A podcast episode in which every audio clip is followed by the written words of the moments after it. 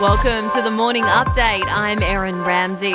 Greater Sydney is waking up to more freedoms today as stay at home orders lift. Pubs and gyms reopen to double dosed patrons, while retailers and beauty salons can reopen with density limits. New South Wales Health Minister Brad Hazzard says they'll still need to take a cautious approach to avoid overloading the health system. If we don't stick by the rules, we're also putting our health staff at risk. Our health staff have done an incredible job in the last 20 months. It's been them that have been at the front line, them that have put their lives uh, day after day at risk. Please just show respect to the broader community, but also the medical staff by exercising caution. A trial of vaccine passports launches in regional Victoria today. 14 businesses in six local government areas will put the tech to the test.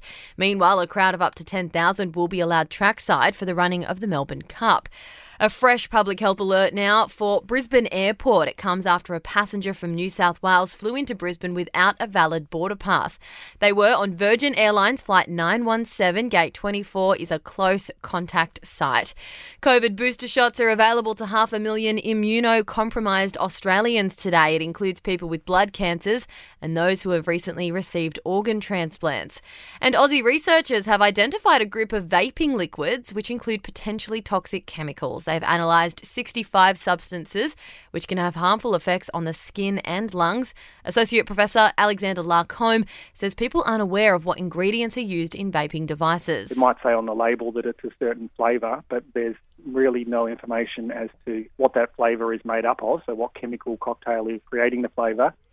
To sport now, and the Australian women have claimed an 11 5 victory in their series against India. The Aussies won the final game by 14 runs on the Gold Coast. The Socceroos have their eye on tomorrow's World Cup qualifier against Japan, hoping to break an 11 year drought against their rivals. And Tyson Fury has survived two fourth round knockouts to defeat Deontay Wilder and retain his WBC heavyweight title. In entertainment news, Kim Kardashian has stunned as host on Saturday Night Live, even taking aim at family members in her opening monologue. But the one thing I'm really proud of is that no one could ever call me a gold digger. Honestly, I'm not even sure how you become one. So I asked my mom's boyfriend, Corey. The long awaited James Bond movie has fallen slightly below expectations at the US box office in its opening weekend. No Time to Die raking in around $56 million, falling short of the expected 70 mil.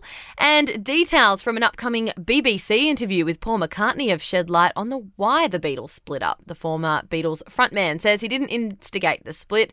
It was John Lennon who wanted to leave.